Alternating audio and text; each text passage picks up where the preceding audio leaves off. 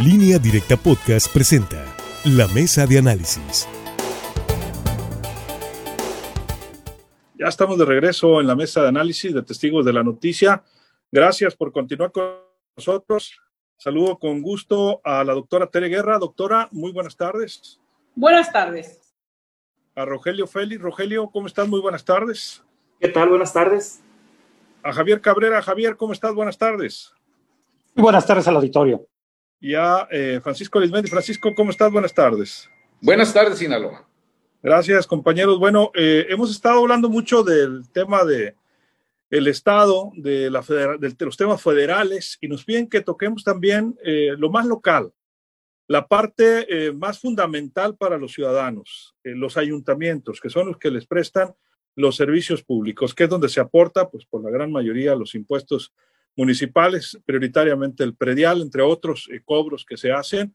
Y bueno, la gente en medio de la pandemia, hoy más que nunca exige mejores servicios públicos, mejor alumbrado, mejor recolección de basura, eh, mejor mantenimiento también de la infraestructura pública, como son nuestras calles, que es un gran problema, mejor mantenimiento de los servicios de agua potable, eh, de drenaje, de alcantarillado, el saneamiento, que hoy es más importante que nunca, y otro de los temas fundamentales, la seguridad preventiva, porque se han incrementado también debido a la pandemia y al desempleo, dicen, aunque no es pretexto, los robos domiciliarios, los asaltos también a transeúntes, que le llaman las autoridades en las estadísticas. Es uno de los problemas pues, que más está afectando a la población.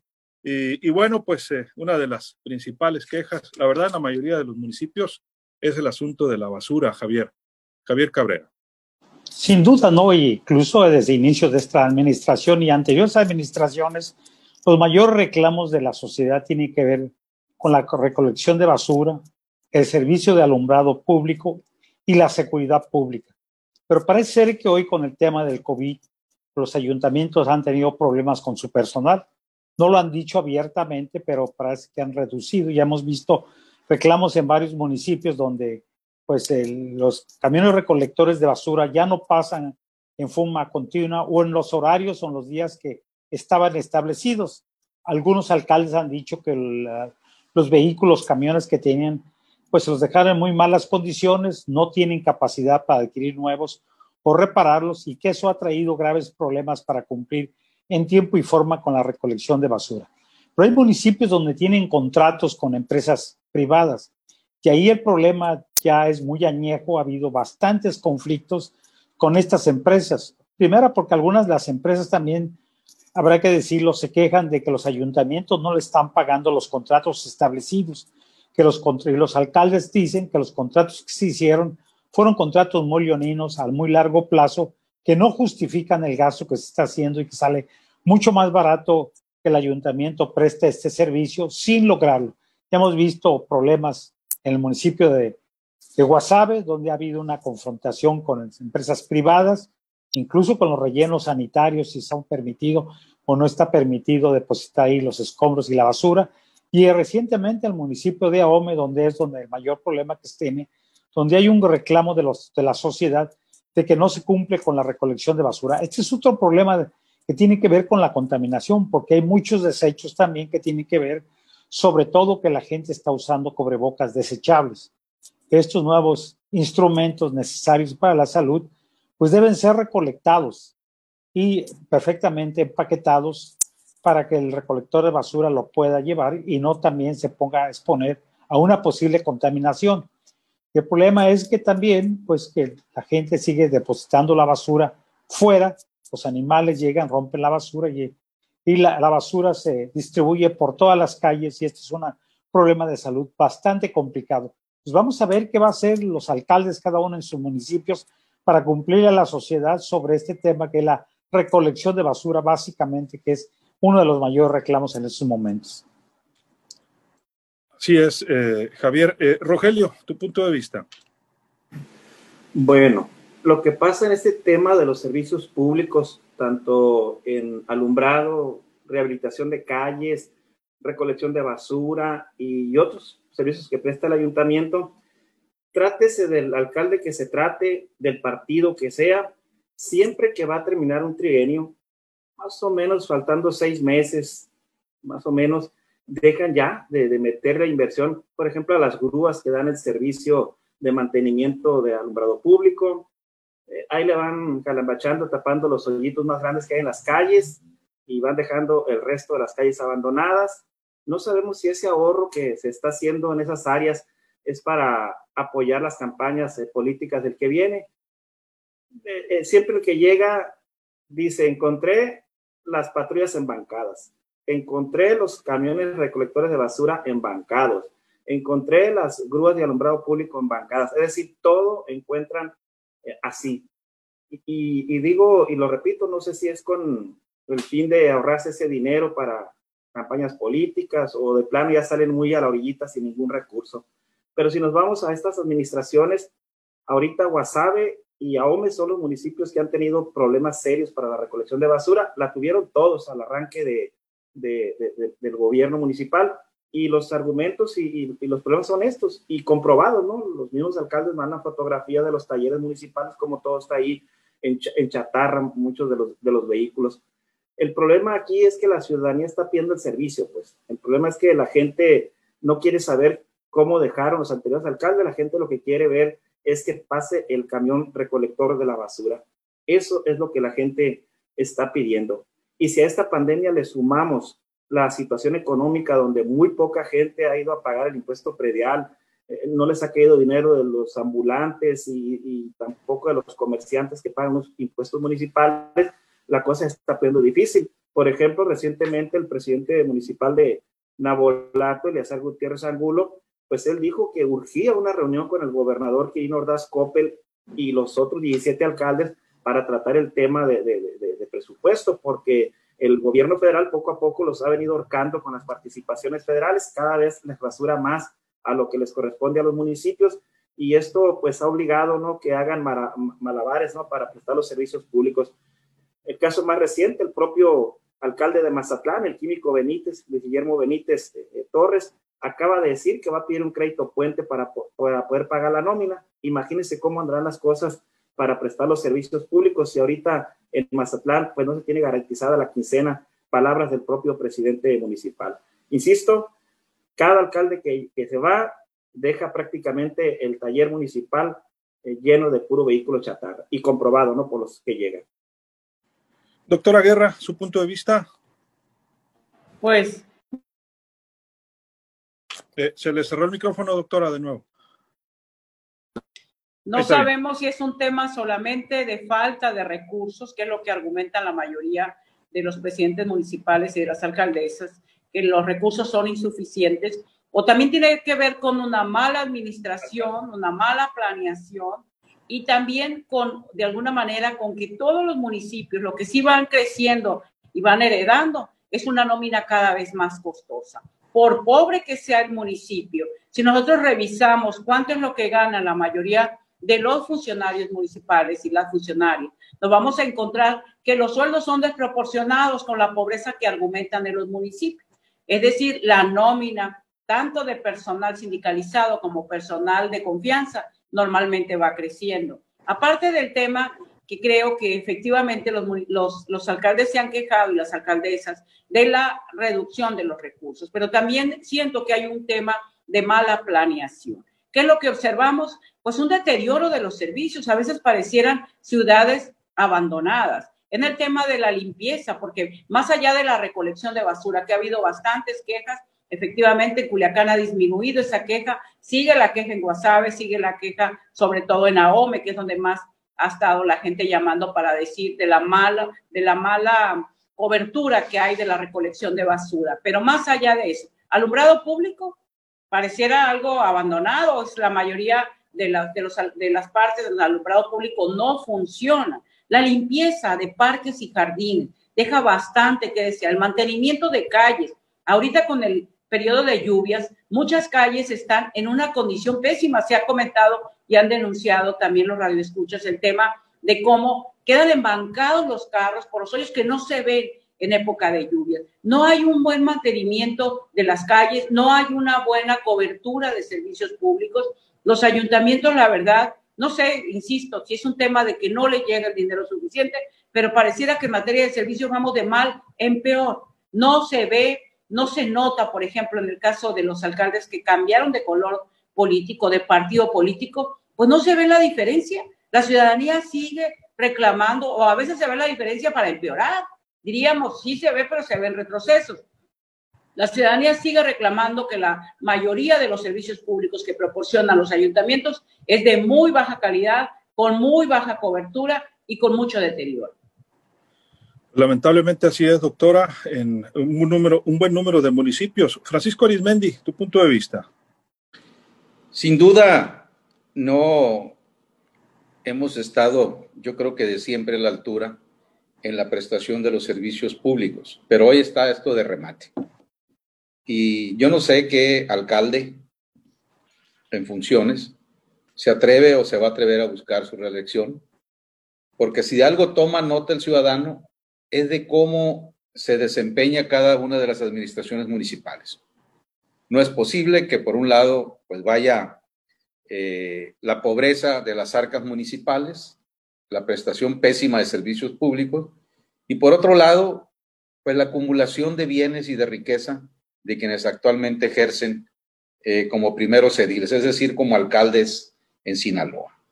Más o menos, obviamente en los municipios más pequeños se nota más cuando un presidente municipal, pues de repente como que entra en jauja y eh, habiendo entrado con una mano atrás y otra adelante, pues de repente se nota la acumulación. En los ayuntamientos llamados grandes, pues muchos de los alcaldes eh, que fueron arropados por el tsunami electoral de Andrés Manuel López Obrador el 2018, a lo mejor están tan conscientes de que ya no van a pasar de ahí, que por eso traen una especie de actitud de rapiña.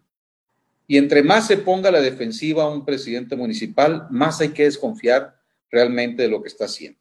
Es decir, en los ayuntamientos grandes, pues les entra lana por obras públicas, no únicamente por la obra que se hace, ¿no? Sino por los permisos, por hacerse de la vista gorda en los desarrollos habitacionales donde no deben de estar, por los llamados giros negros.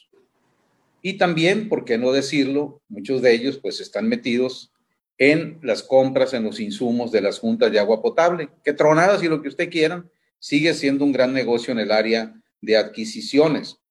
En los ayuntamientos grandes viene también la inspección, los inspectores de cuanto puestecito se ponga, van a la rapiña a quitarle la lana a la pobre gente que está buscando cómo subsistir. Y vienen las cuotas también.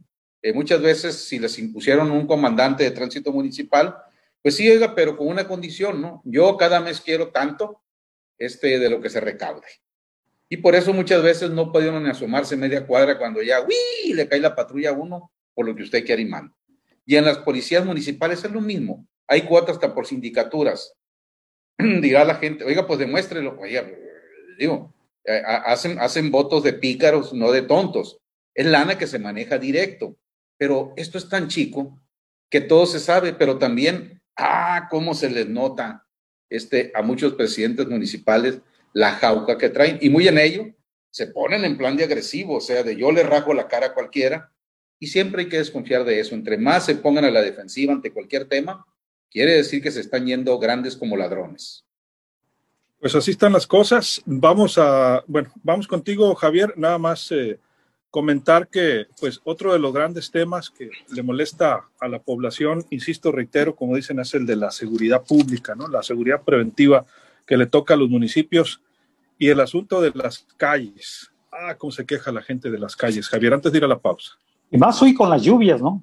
El problema con las lluvias es que los baches se van ampliando y normalmente los conductores, pues no ves, cuando llueve bastante, pues se acumula el agua y ya eso cuando traes problemas de averías. Es todo toda una prestación de servicios que se ha ido cayendo. La argumentación de los ayuntamientos puede ser la falta de recursos económicos.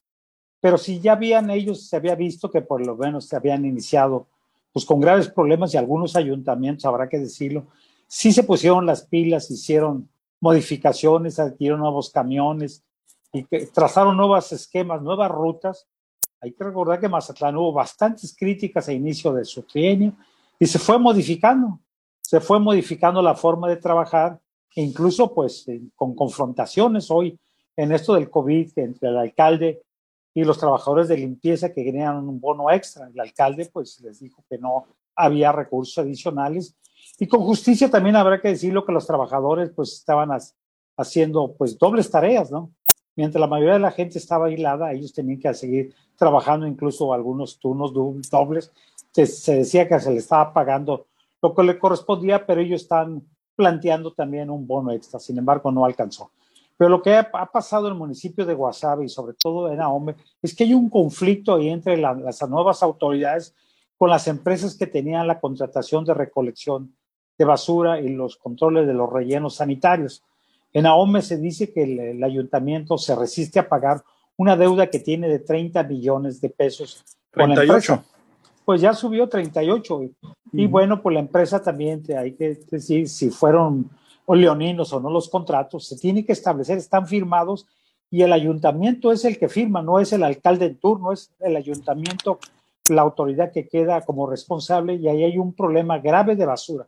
Quienes están sufriendo la ciudadanía porque si hay un litigio de que si le pago o no le pago, mientras le pagas o no le pagas, el problema es que se va acumulando la basura en las calles y esto es un problema grave de salud pública, que aquí también tendría que intervenir la Secretaría de Salud de Salud del Estado, como si no tuviera tantos problemas con esto del COVID, también vigilar pues todo esto, todo lo, toda la basura y escombros que hay en las calles, que también tiene que ver con ahora con, con las lluvias, que puede haber problemas de dengue, entre otros padecimientos. Así es. La verdad es que el gobierno del estado, a través de la Secretaría, eh, pues, las áreas de ecología y la COEPRIS han sido omisos a través de la Secretaría de Salud. Han sido omisos en el ayuntamiento de Ahome porque tiene la ciudadanía con esto de la basura batallando un mes aproximadamente, pero con el tema de los drenajes colapsados tiene más de un año o más desde las inundaciones, con socavones, que un socavón es un hoyo grande en el que está el agua negra ahí del drenaje en su colonia, fuera de las casas, hay alrededor de 100, tienen más de un año batallando la gente simplemente con un cintillo de esa eh, cinta amarilla. Esta tarde me pasaron unas imágenes porque llovió eh, de un señor en una bicicleta que estuvo a punto de caer en uno de esos socavones. Ya murió un niño en los mochis, en la colonia. Dos, dos niños que murieron en mochis. Sí, pero aparte de esto, el tema son los olores. Es un tema de salud ahora que volvieron las lluvias. Cada que se nuble el cielo, la gente está rezando para que no llevaba mucho porque se van a inundar otra vez con todo este revoltijo de, de cochinada, discúlpenme la expresión. Y en, los mochis, eh, otro de los grandes problemas que se tiene ahorita eh, son las calles. No hay baches, ¿eh? hay hoyos, hay eh, realmente zanjas en avenidas principales. Es impresionante que no ha ido a Mochis en mucho tiempo, la verdad se va a sorprender porque los Mochis se caracterizaba hace unos años por ser una ciudad muy ordenada, una ciudad modelo, muy bonita, y ahorita la verdad eso queda muy poco. Vamos a una pausa, regresamos. Señor Nelly, por favor, atienda el auditorio. Distinguido compañero de las grandes ligas. Con mucho gusto, claro que sí. Bienvenido. Camarada, casi le dice. Camarada. Primera división. Oye, compañero, compañero, compañero. Compañero, compañero.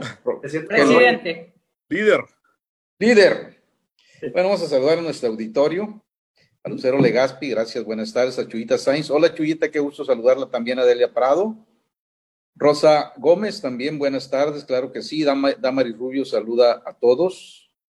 Vamos a ver que esto avance aquí.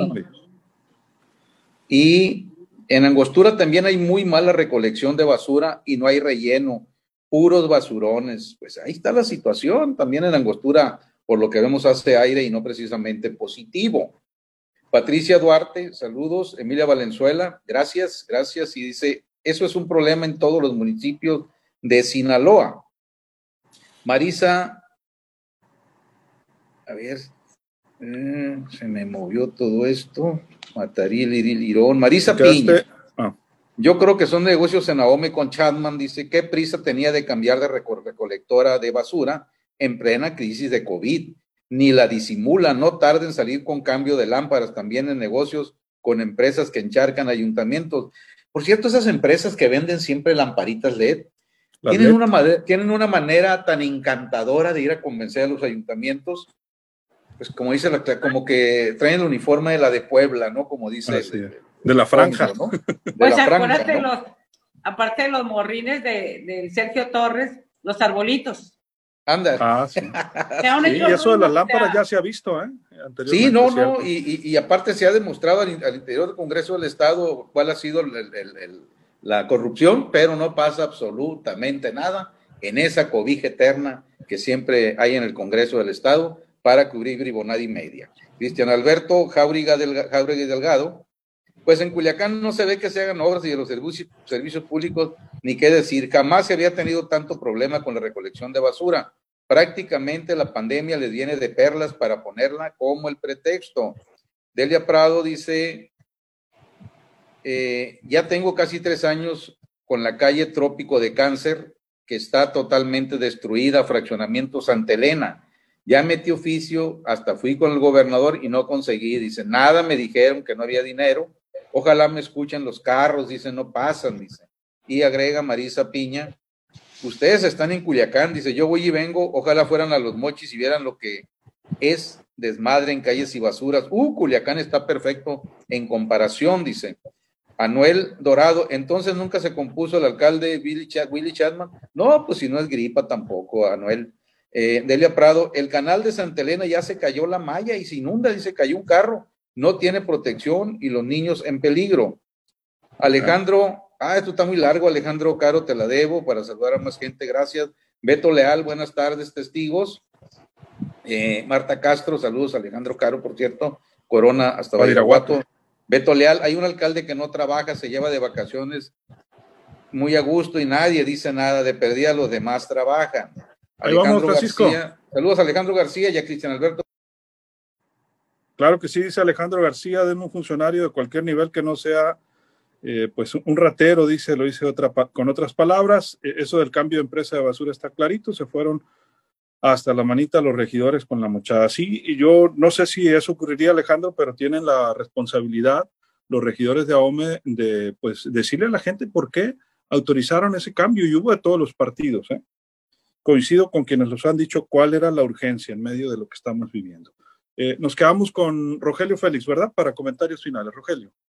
Sí, ahorita que desde un radio escucha que en Angostura las cosas también no están nada bien, pues es que eh, muchos municipios no tienen relleno sanitario y parece ser que las autoridades de salud, hablando de la Secretaría de Salud, hablando de la Secretaría de Planeación y Desarrollo que, preside Carlos Gandarí y también las propias áreas de ecología de los ayuntamientos, parece ser que se voltean hacia otro lado, pero es común eh, ver este tiradero de basura eh, en, varios municipios que la gran mayoría, repito, no lo tienen y en ocasiones, por ejemplo, en Culiacán, en Ahome, en Guasave, que son los municipios más grandes, y Mazatlán, pues se han detectado basurones clandestinos, pero de nombre, ¿no? Porque no están muy clandestinos, ya que todo el mundo sabe dónde están y, están arroje y arroje basura eh, pues en cada momento. Y este negocio de las lámparas LED, pues también es un tema de qué hablar, ¿no? Parece ser que aquí en Culiacán también se instalaron unas lámparas, al parecer están, están en buenas condiciones, no han dado guerra en esta temporada de lluvias, eh, hubo un apoyo del gobierno federal, también hubo una compra de parte del municipio.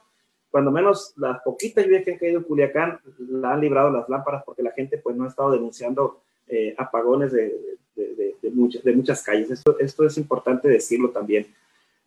Pues solo falta que nuestros alcaldes se manden a, se manden premiar con el, ¿cómo le llaman el premio ese que se, que se da mucho los alcaldes de Ome? el Pacal. El, el, el Y últimamente otro que le decían el Pacal Dorado, algo así.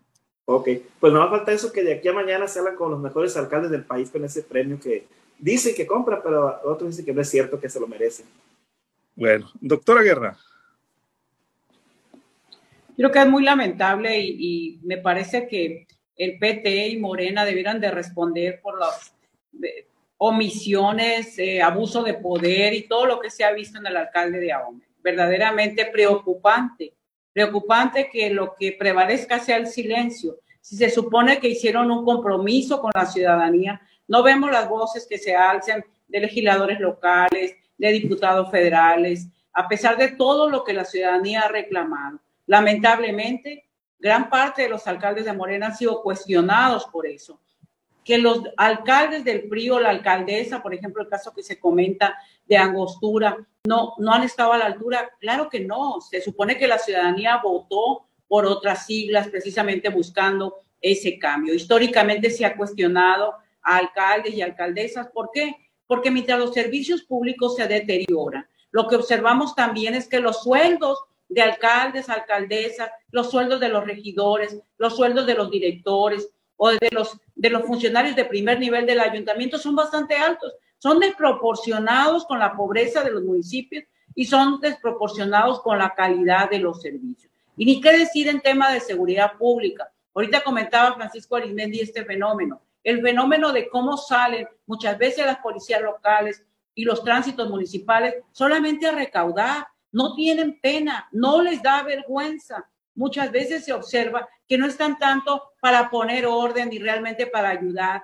Lo, lo comentamos en el tema de la pandemia. Se supone que ponían retenes sanitarios, pero se convertían sobre todo en retenes de recaudación. Y, y vemos que los vicios del pasado, los excesos del pasado se repiten. No dan seguridad, pero sí recaudan. El resto de los servicios deja bastante que desear. No solamente es el tema de la basura, mantenimiento de calles, la limpieza de los parques y jardines. Ahorita con el temporada de lluvia parecen parques abandonados. Muy lamentable el deterioro que estamos viviendo en servicios públicos. Ya estaban mal, insisto, y ahora están peor. Finalmente, Francisco. En la mayoría de los ayuntamientos, el personal de base que ahí trabaja de administración a administración, en las áreas donde se genera bribonada y media, siempre dicen, no creo que vaya a llegar un alcalde y un tesorero más rata que estos que se fueron. Estos, ¿y qué creen? Llegan. Llegan quien lo supere siempre. Y aquí en Culiacán, pues se han dado casos de, pues, de que algunos alcaldes se han peleado con sus tesoreros municipales y les han dicho, hey, aquí el que va a robar más soy yo. Tú eres mi tesorero, tú no tienes por qué robar más que yo. Porque hay veces que les imponen los tesoreros municipales a los alcaldes y empiezan los pleitos por la robadera de ese tamaño. En fin, eh, por eso es que se pelean con todo ahorita las candidaturas o a lo mejor las reelecciones a las presidencias municipales. Es decir, como dice Luis Alberto, tienen todavía eh, algo, el huesito ahí, este. Un pellejito, tuétano. El, tuétano que está tan. Está de moda el tuétano por, ahorita. Por los chefs.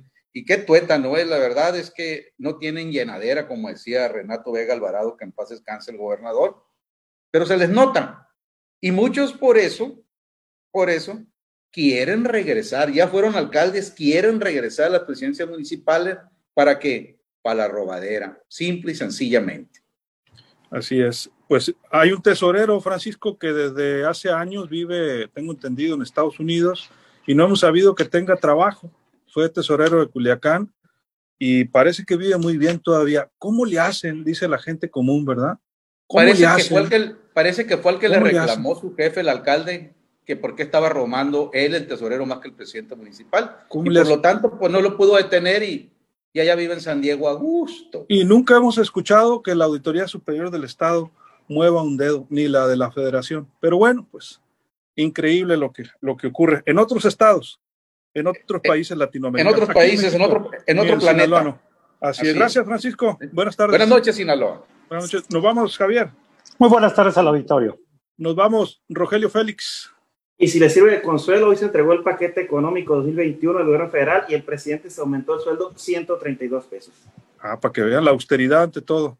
Todo el recurso, eso sí, para el tren Maya, Santa Lucía y Dos Bocas. Eso sí, esas son prioridades en nuestro país. El sueldo va a ser de 111.990 pesos, es decir, se aumentó 132 pesos. Seguramente aquí también van a tomar el ejemplo de los. No, esa parte sí nadie se la cuestiona al presidente. Gracias, eh, Rogelio. Buenas tardes. Buenas tardes. Buenas tardes, ¿qué ha puesto el ejemplo en ese tema? Doctora, nos vamos. Buenas tardes. Buenas tardes, gracias, doctora. Mire, ya por tiempo no, no alcanzamos a enlazar a José Augusto Mendoza, pero en línea directa portal puede encontrar esta información. Negaron el perdón al hijo de la alcaldesa Nubia Ramos tras el accidente en el que se vio involucrado el hijo de la alcaldesa del Fuerte. Karen, eh, viuda de Rodolfo Fierro, este joven motociclista que fue arrollado por este joven, aparentemente en forma accidental, informó que se negó a otorgar el perdón en contra del hijo de la primera edil, Luego de la audiencia celebrada hoy, la viuda del señor Rodolfo Fierro dijo que les aclaró a los abogados que no estaba dispuesta a otorgar el perdón, aunque accedió a llegar a un acuerdo económico por la reparación del daño. Son gentes de muy escasos recursos. Les dije yo no voy a firmar otorgándoles perdón y me dijeron, no es que no es de si tú lo vas a otorgar o no, lo único que digamos es que llegaron a un acuerdo de reparación del daño, así lo aclaró la viuda. Ante esta situación, el proceso legal en contra del hijo de la alcaldesa del Fuerte continúa y será la fiscalía quien determine. Pues así las cosas. Nuestro pésame a esta familia de nuevo. Así nos despedimos. Soy Luis Alberto Díaz. Que la pase. De lo mejor. Acabas de escuchar la mesa de análisis en línea directa podcast.